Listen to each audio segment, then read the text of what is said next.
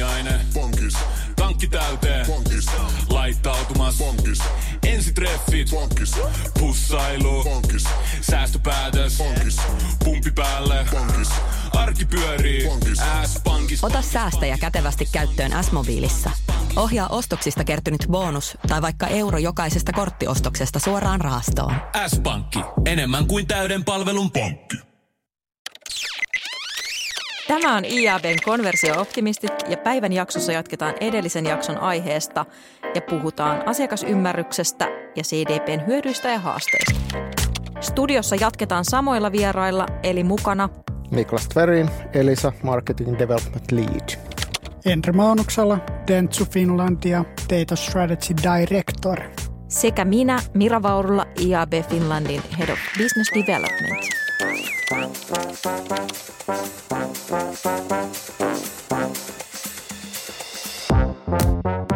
Tosiaan aiheena nyt meillä syvemmin vähän vielä peraten asiakaskokemus ja asiakashallinta.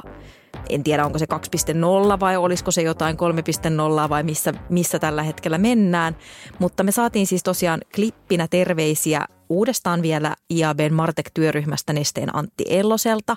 Ja Antilla nyt ajatuksia vähän sitten CDPstä tarkemmin, niin voidaan kuunnella ne tähän väliin.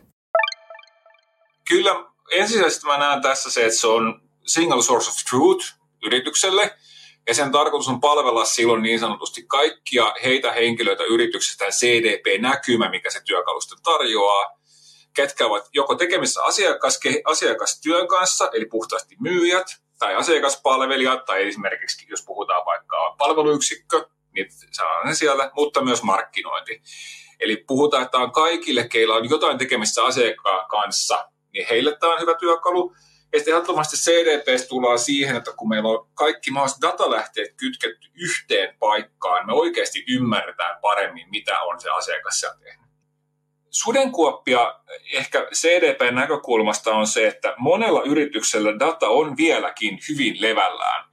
Ja sitten se menee, kun puhutaan levällään, niin sen sijaan, että se on siiloutunut meillä yrityksessä, niin toinen, toinen ääripää on se, että me ei itse asiassa omisteta kaikkea sitä dataa, tai meidän hallinta, se data ei ole jätettykään meille, vaan se kaikki hallintadatan osalta on sitten ulkoisella kumppanilla.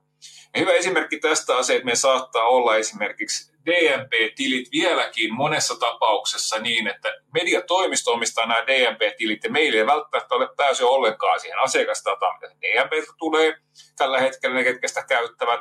Tai sitten mennään sosiaalisen median tileihin tai muihin vastaaviin, missä se hallinta on muualla kuin taas esimerkiksi yrityksellä itsellään. Ja siinä tulee silloin niitä jäppejä sen suhteen, kuinka hyvin pystytään rikastamaan sitä dataa. Ja toinen, toinen ehkä tähän datan rikastamiseen tätä, että onko meillä kaikkea sitä. Eli jos se yritys esimerkiksi tee ollenkaan sosiaalisen median kuuntelua, niin silloin se tarkoittaa sitä, että ei myöskään saada kiinni irti sitä kaikkea dataa sitten ja pystyä hyödyntämään. Kiitos Antille tästä klipistä ja näkemyksestä. Ja mitäs ajatuksia herää ja miten te näette asiakasdatan hyödyntämisen organisaation eri rooleissa? No mun mielestä ollaan niin kuin asian ytimessä, että, että joka samaan aikaan tuo myös sen hankaluuden tämän kokonaisuuden osalta, että kuka sen omistaa? No kaikki, jotka on asiakasrajapinnan kanssa tekemisissä. No niitä toimintoja ja toimijoita on paljon, jolloin pitäisi pystyä myös niin kuin yhdessä päättämään ja toimimaan, mitä sen asiakasdatan kehittämisen osalta tulee. Että kyllähän tämä on niin kuin helppo paperilla sanoa, että kaikki, mutta sitten kun me, me jalkaudutaan sinne organisaatioon ja katsotaan sitä päivittäistä ja viikoittaista toimintaa, niin se ei olekaan ihan niin simppeliä.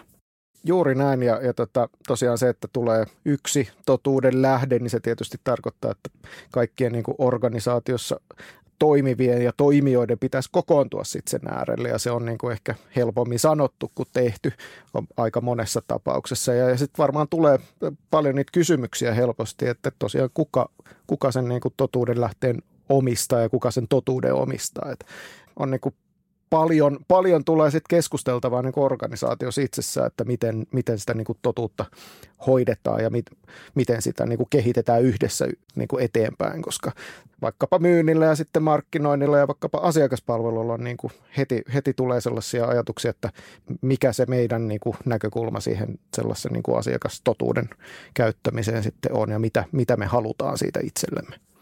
Ja tässä tapauksessa voisin kuvitella, että totuus on kuitenkin jollain tavalla myös tulkinnanvaraista ja eri yksiköt voi ehkä nähdä sen totuuden eri tavalla ja miten sitten kanssa keskustelu näiden eri yksiköiden välillä toimii.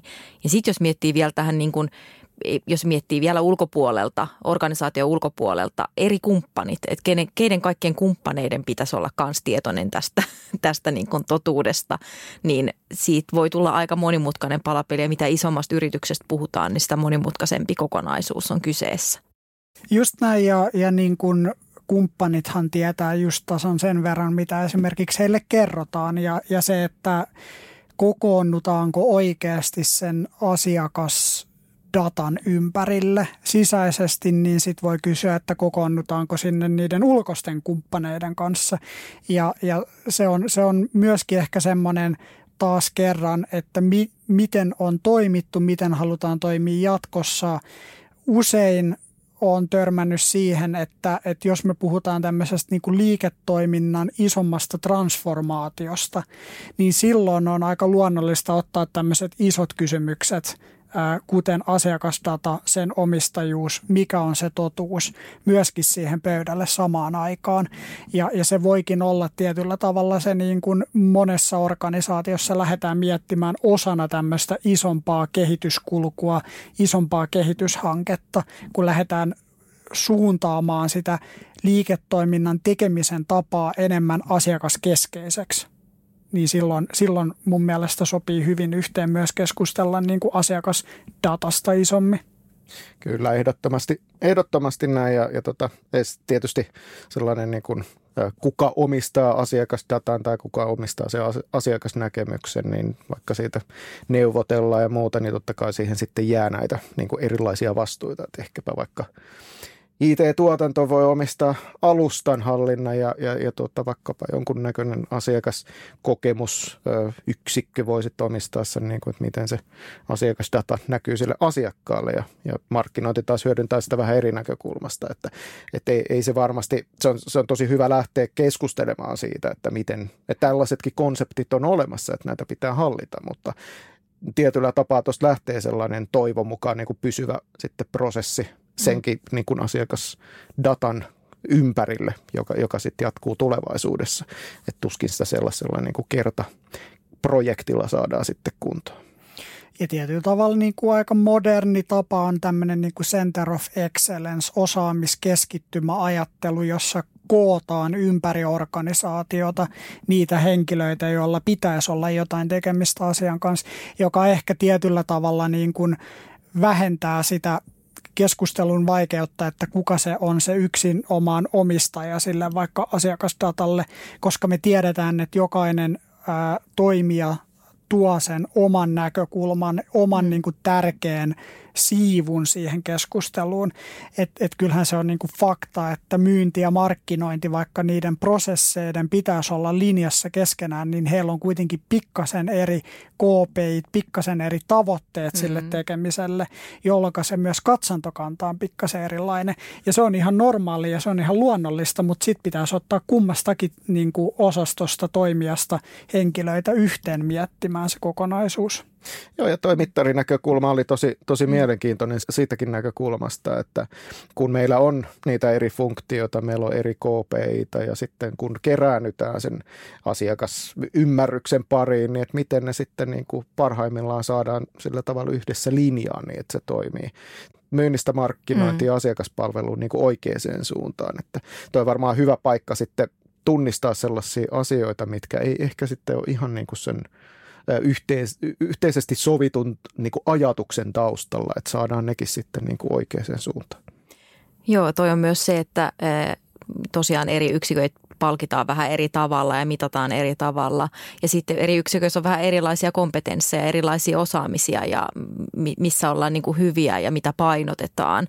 Ja sitten myös se, että eri yksiköissä on myös vähän omaa jargonia myös kaiken lisäksi. Eli se, että miten nämä kaikki yksiköt osaisi keskustella keskenään. Ja jos miettii sellaista ideaaliorganisaatiota, niin sehän olisi niin kuin rakennettu sen asiakkuuden hallinnan ympärille. Mutta harva organisaatio kuitenkaan on rakennettu ehkä sieltä niin kuin asiakkuudesta lähtien lähtien, niin se vaatii kyllä niin kuin olemassa olevien tapojen niin kuin muuttamista ja, ja kehittämistä.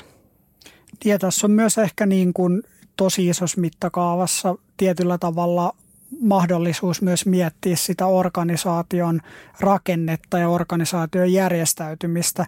Se on mielenkiintoista nähdä, että miten tällaiset niin kuin CDPn kaltaiset järjestelmäkokonaisuudet, jotka ottaa sen asiakkaan ja asiakasdatan sinne keskiöön, niin onko niillä millaisia heijastevaikutuksia sit organisaatioiden ihan siihen rakenteeseen mm. ja toimintatapoihin. Että et sekin on niin kuin tämmöinen iso megatrendi, joka voi näyttäytyä vähän pidemmällä aikavälillä itse asiassa aika mielenkiintoisin tavoin.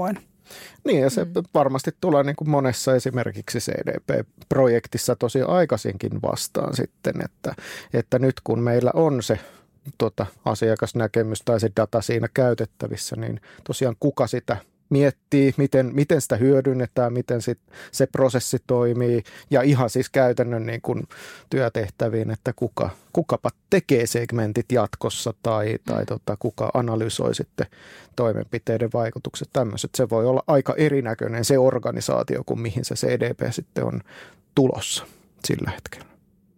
Kyllä, ja mielenkiintoista sinänsä, että jos organisaatio ei ole vielä niin kuin keskittynyt asiakkuuden ympärille – tai sitä ei ole muokattu millään tavalla ja ostetaan CDPn kaltainen ö, työkalu, niin voiko sitä edes täysimääräisesti hyödyntää silloin. Eli tavallaan se ehkä kuitenkin vaatii, jotta sitten siitä saa edes ne hyödyt irti, että sitä on myös mietitty sen organisaation kannalta.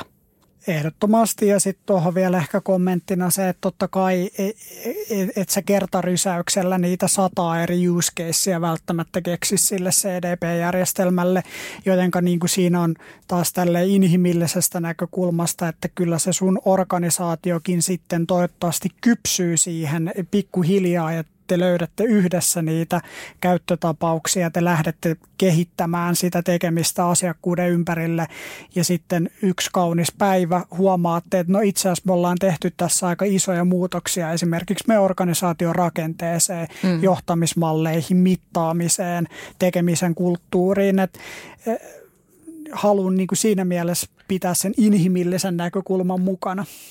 On ja se on varmasti juuri näin, että, että tota, on aika mahdoton tai se on suorastaan vähän sellaista spekulatiivista sitten lähteä niin kuin etukenossa miettimään, että miten, miltä se sitten se organisaatio ehkä näyttää, kun me saamme vaikka CDP-käyttöt varmaan ihan luonnollista, että se tulee sitten ajan, ajan myötä se, se niin kuin – niin. muutos näkyy. Huomataan ne ongelmakohdat ja lähdetään sitten yksitellen vaikka ratkomaan sitten niitä, että miten. Niin, huomataan puuttuvat mm. roolit tai sellaiset, mm. että aha, no, tässä roolissa onkin muuttunut tehtävät aika paljon, mm. että sitä kannattaa suunnata johonkin. Et ei tehdä sille vesiputosmallilla ja mietitä kaikki yksityiskohtia se, etukäteen, sitten ostetaan järjestelmä ja sitten ollaan niinku valmiina sitä varten. Se on varmaan ihan hyvä lähtökohta välttää sitä vesiputosta. Kyllä, kyllä. Joo. Hei, tuossa tota, nyt tuli jo tavallaan yksi tämmöinen ongelmakohta ja haaste mahdollisesti, mikä pitää ottaa ehkä huomioon. Ja me saatiin Antilta myös vähän sitten näkemyksiä kanssa näistä niin kuin haasteista, niin voitaisiin tähän väliin kuunnella vielä klippi. Ehkä isompia haasteita CDPn osalta on se, että kun lähdetään näitä viemään yrityksiä, on hyvien bisneskeissien rakentaminen investointipäätöksen tueksi aikanaan on jo nähnyt sen, että miten me pystytään perustelemaan 150 000 euron tai 250 000 euron vuosiinvestointi työkaluun, mikä olisi sidottu pelkästään markkinointiin. Ja tämän vuoksi siihen pitäisi pystyä hyvin paljon liiketoiminnan tavoitteita sidomaan kiinni CDP, jotta saadaan perusteltua investointi ja pystytään laskemaan sille jo ensimmäisen, tai, ensimmäisen vuoden tai kahden uh, return of investment. Koska se, että meillä on pelkästään työkalu, mikä maksaisi vaikka 200 000 euroa, niin todennäköisesti sen lisäksi joudutaan vielä tekemään hyvin paljon itse asiassa duunia, mikä, jotta saada työkalu käyttöön. Ja siitä voi helposti tulla toinen, toinen iso kustannus päälle. Ja silloin me ruvetaan puhumaan, että ensimmäisen, ensimmäisen vuoden kustannukset on 500 000 euroa ja toisesta vuodesta alkaa vielä sitten vaikka 200 tai 250 000 euroa johtuen työkalu, työkalu laajentamisesta, niin minkä, minkä verran pitäisi silloin saada tuottoa lisää yritykselle? Ja sitten kun mennään vielä siihen, että riippuen minkä kokoinen markkina meillä on kyseessä ja mikä on sen kyseisen mainostavan yrityksen potentiaalisen myynnistä, niin kuinka paljon oikeasti lisää tuottoa voisi CDP tuoda siihen. Ja ehkä se tuot, lisätuotto pitää pystyä laskemaan sieltä, että et välttämättä lisää asiakkaita sillä saakkaan, vaan kuinka paljon enemmän sä pystyt kasvattamaan sitä asiakkuuden arvoa tai vähentää poistumaa yrityksestä. Niin näitä kahta kun lähtee puntaroimaan siihen, niin se muodostuu hyvin haastavaksi. Ja todennäköisesti siinä tulee se, että pitää käyttää hyvin paljon enemmän aikaa tähän keissirakentamiseen kuin välttämättä sitten saadaan toi itse työkalu vielä käyttöön. Implementointihan itsessään on, voi olla hyvinkin nopeata, mutta siihenkin tarvitaan kuitenkin sitä duunia, jotta se pystytään rakentamaan yrityksen, yrityksen käyttötarpeita vastaavaksi ja saada sitoutettua kaikki yrityksen asiakastyötä tekevät ja markkinoinnissa olevat ihmiset mukaan siihen, jotta ymmärtää, minkä takia tämmöinen työkalu on meillä olemassa. Näin saatiin vähän Antin näkemyksiä ja aloitetaan tosiaan näistä negatiivisista haasteista ja siirrytään sitten kohti positiivisempia hyötyjä. Mutta tota, me kysyttiin siinä markkinakyselyssä myös näitä, että mitä haasteita nähdään. Nähdään tota tämmöisen asiakasdataratkaisun hankinnassa tai haasteita ja riskejä.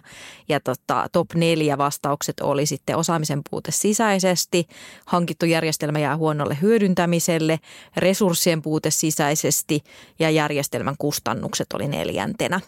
Ää, niin mitäs ajatuksia herää teillä näistä haasteista ja Antin myös klipistä?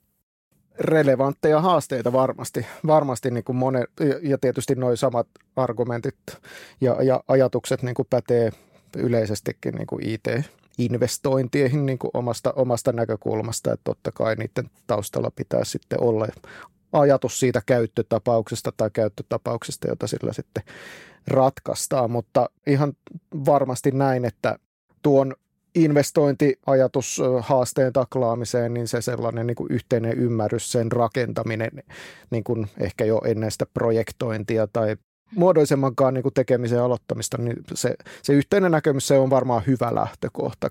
Ja todellakin sillä ajatuksella sitten se, että se ei välttämättä ole se myynnillinen case tai pelkästään markkinoinnin case, vaan, vaan tota, yritetään sitten löytää mahdollisimman monta sellaista niin kuin sidosryhmää, jota se yhteinen asiakasnäkemys sitten palvelisi.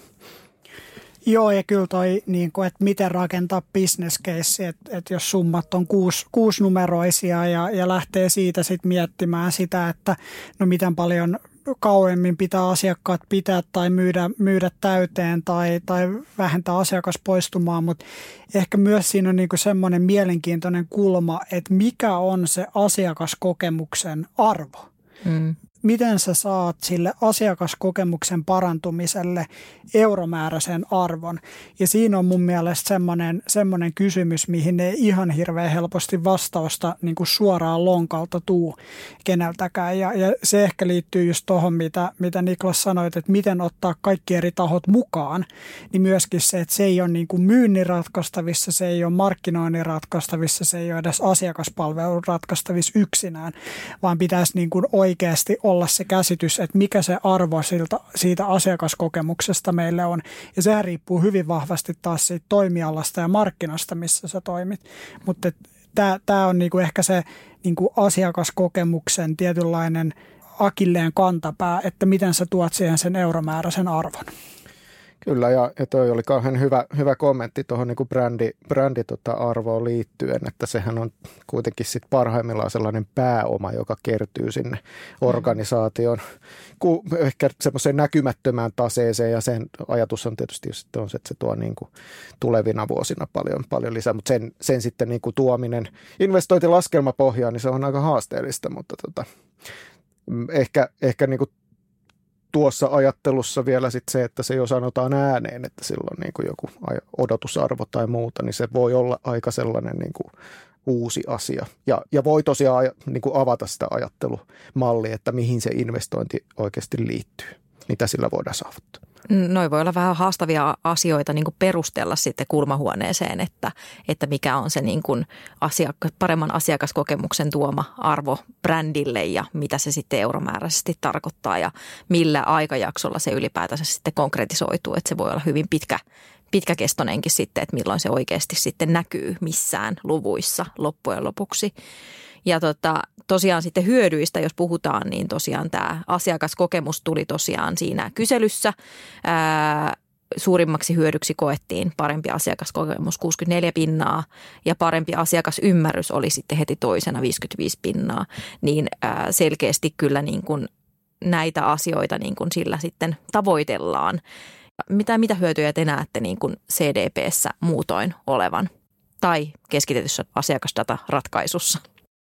No parhaimmillaan tietysti niin kuin keskitetty asiakasdata ja, ja niin kuin asiakasdataratkaisu voisi ehkä tuoda sille organisaatiolle kanssa kyvyn sitten pikkusen niin kuin, nyt voisi sanoa nähdä tulevaisuuteen, mutta ainakin niin kuin potentiaalisesti pikkusen ennustaa tulevaisuutta. Että aika monesti niin kuin KPI ja sellaiset mittarit keskittyy siihen sellaiseen hetkessä tapahtuvaan tai niin kuin historiadataan. Mutta silloin kun se data on niin kuin käytettävissä ja sitä kerätään systemaattisesti, sitä, sit, sitä voidaan mallintaa, niin tiety, tietyssä mielessä se voi tuoda myöskin vähän sellaista niin kuin trendinäkymää siihen, että miltä asiat voisi näiden, tämän datan niin kuin valossa näyttää hetken päästä. Ja mun mielestä se on, niin kuin, se on varmasti sellainen – unelma, mitä pitää aika monessa paikassa niin kuin vielä tavoitella, mutta että, että kyllä sekin perustuu siihen dataan ja sellainen niin kuin mallinnus onnistuu vaan niin kuin kun se data on hallussa. Ja se olisi tosi upeaa, että jos me tiedettäisiin pikkusen etukäteen, että mitä tulee tapahtumaan. Niin ja tuohon ehkä vielä jatkona se, että ei ole varmaan näköpiirissä, että niitä asiointikanavia olisi vähemmän tulevaisuudessa, vaan ennemminkin se, että se maailma pirstaloituu. Sulla on eri, eri asiointikanavia eri asiakaspolun hetkiin ja kohtiin. Ja sitten taas toisaalta se, että jotta sä jollain tavalla saat käsityksen siitä asiakkuudesta ja sen vaikka syntymisestä, niin sulla pitää olla ihan eri määrä sitä dataa niistä eri lähteistä. Ja, ja mä oon hyvin vahvasti samaa mieltä, että että se mallintaminen ehkä ylipäänsä, se, sen ei tarvi olla mitään mustaa makiaa tai musta laatikko, mihin kaadetaan dataa ja ulos tulee jotain ennusteita. Sitä voi lähteä aika kevyesti ja ketterästi tekemään, jolloin me niinku edes vilaukselta nähdään sitä tulevaisuutta, edes niitä skenaarioita, mihin se tekeminen menee, versus se, että me katsotaan peräpeiliin, peräpeiliin niistä, tota, että ollaanko täytetty KPIt vai ei. Että, et, et siinä on ehkä semmoinen niin kuin iso ajattelun muutos mun mielestä, minkä toi niin kuin CDP ja asiakasdatan keskittäminen mahdollistaa. Jos mietitään vielä just tuota asiakaskokemusta ja puhuttiin tuosta asiakaspalvelusta myös aiemmin ja ehkä just asiakaspalvelu on tähän mennessä nojannut CRM vahvasti monissa organisaatioissa, niin miltä, miltä se voisi näyttää se ideaali, ideaali tilanne sitten niin CDPn kautta, miten, miten asiakaspalvelu voisi toimia vielä paremmin ja asiakaskokemus voisi olla niin kuin vieläkin parempi? No hyvän, hyvän asiakaspalvelun taustalla on tietysti se ajatus, että niin kun, tai yksi, yksi niistä ajatuksista on se, että se hoitaa sitä asiakkaan niin kuin tilannetta siinä hetkessä. Ja se tietysti se niin kuin yksi hetki pitäisi olla sitten yksi sellainen niin kuin freimi siitä kokonais, kokonaistarinasta, että, että tota, tietysti asiakaspalveluukin voi niin kuin tapahtua monessa kanavassa ja niin kuin ne tavat sitten olla olla yhteydessä siihen asiakkaaseen on niin kuin erilaisia, mutta ei se niin kuin asiakkaan tausta tilanne tai että missä, missä kohdassa se tarina kulkee, niin se ei niin saisi poiketa siitä, mitä, mitä esimerkiksi asiakkaalle on kerrottu vaikka markkinoinnin tai joku myyntilähdön keinoin. Ja sitten tietysti toinen näkökulma on se, että joskus on varmasti hyvä hoitaa niitä niin kuin asiakaspalvelullisia asioita siinä hetkessä ja ei ehkä keskittyä niihin myynnillisiin tai markkinoinnillisiin asioihin, koska se tilanne ei ole oikein. Että tota, tosi, tosi monta näkökulmaa. Niin ja kyllä mun mielestä siis asiakaspalveluahan on aina se, kun kun kuluttaja tai toimija on yhteydessä suhun, on se sitten verkkosivuvierailu tai puhelu tai face-to-face kanssakäyminen tai oma portaaliin kirjautuminen. Eli, eli käytännössä niin kuin ne jokainen kohtaamispiste ja hetki, hetki sun brändi kanssa, niin se on myös asiakaspalvelu tavalla tai toisella. Ja, ja se, että, että niin kuin perinteinen malli siitä, että kirjoitetaan sinne CRM-syövereihin niitä asioita, mitä ollaan keskusteltu, niin tietyllä tavalla mä, mä sanon, että CDP on vähän niin kuin CRM-steroideilla. Se on niin kuin u, uusi tapa ajatella sitä, että kytketään kaikki mahdolliset kanavat siihen kiinni, jolloin saadaan niin kuin huomattavasti parempi kokonaiskuva, joka hmm. päivittyy ennemminkin niin kuin mikrosekunneissa kuin, kuin, niin kuin yöyliajoissa, niin kuin perinteiset CRM-järjestelmät. Eli, eli kyllä, kyllä se niin kuin kiteytyy niihin brändin kanssa tapahtuviin kohtaamisiin hetkiin, on se sitten kanava mikä tahansa. Just ehkä esimerkki vähän semmoisesta heikohkosta asiakaskokemuksesta on myös nämä erilaiset chatbotit, joissa pitää monta kertaa pyytää, että pääsee juttelemaan oikean ihmisen kanssa, kun ei ne botit kuitenkaan ihan vielä hirveän hyvin osaa auttaa.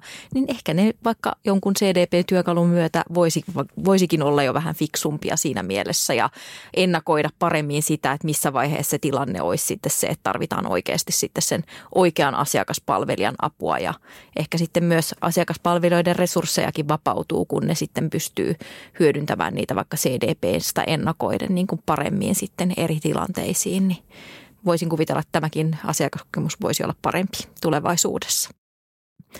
Otetaan loppuun vielä Antin ajatuksia CDPn tulevaisuudesta. Kuunnellaan klippi. Hyvä pohdinta on itse asiassa tähän CDP liittyen onko kyseessä minkälainen hype ja mikä on sitten seuraava CDPn jälkeen.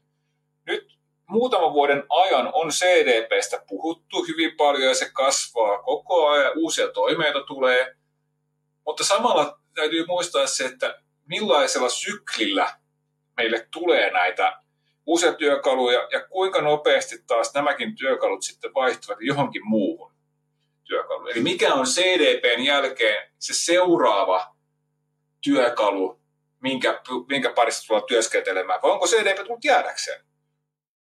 Eli Antti oli siis sitä mieltä, että kyseessä voipi olla vain hype.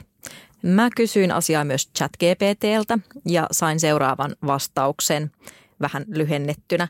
CDP on tullut jäädäkseen ja sen käyttö on kasvussa. CDPn käytön kasvaessa myös tarjolla olevien järjestelmien määrä on lisääntynyt. Se tarkoittaa, että CDP on vakavasti otettu huomioon liiketoiminnassa ja ei ole vain ohimenevä ilmiö. CDPn käyttö ja käyttöönotto on kuitenkin vaativa ja vaatii yritykseltä tahtoa ja kykyä muuttaa toimintatapoja. Oletteko te samaa mieltä Antin kanssa vai ChatGPTn kanssa? No ylipäänsä mä sanoisin, että, että riippumatta siitä, mikä kolmikirjaiminen lyhenne sulla siellä on tai mikä järjestelmä kokonaisuus, niin paljon tärkeämpää on se, että se sun toimintamalli on, on sen mukainen. Että, että mä oon ollut mukana pitkään ja, ja CDPstä on puhuttu koko ajan enemmän. Ei ole varmasti vielä niin kuin kypsä ja valmis, mutta, mutta tuskinpa sekään on niin kuin lopullinen ratkaisu siihen markkinoinnin datahaasteisiin, vaan kyllä, kyllä mä sanoisin, että vain muutos on pysyvää ja ennemmin pitäisi miettiä sitä, että millä tavalla sä linjaat sitä sun ä, bisneksen tekemistä, asiakaskokemusta, asiakkaan datan ympärille kerääntymistä, sitä toimintamallia, kuin se, että mikä mahdollinen kolmikirjan lyhenne sulla siellä pyörii konepelli alla.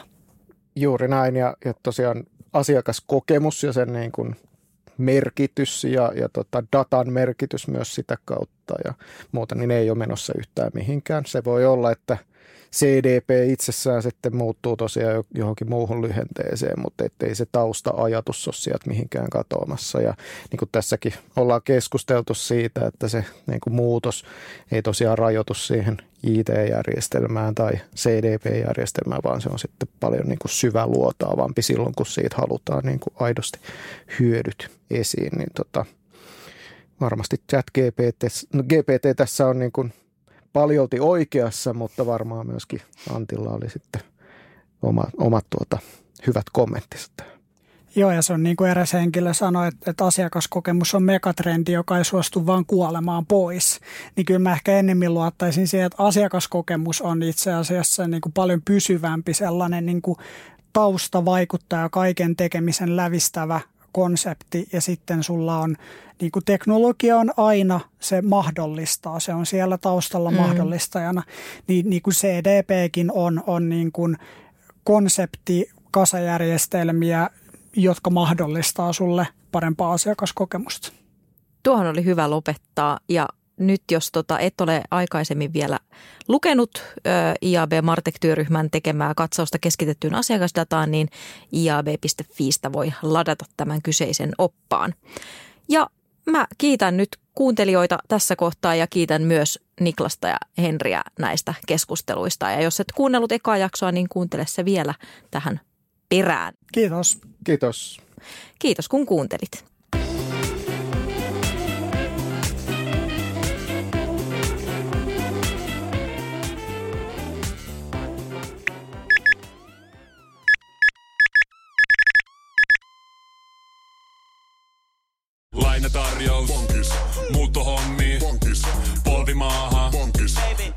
Polttereissa. Bonkis. Leitsikaut. Bonkis. Autokaupoil. Bonkis. Hääyö. Bonkis. Kaikki uusi. S-pankis. Hae S-lainaa yksin tai yhdessä. Laske sopiva laina ja hae vaikka heti S-mobiilissa tai osoitteessa s-pankki.fi. S-pankki. Enemmän kuin täyden palvelun pankki.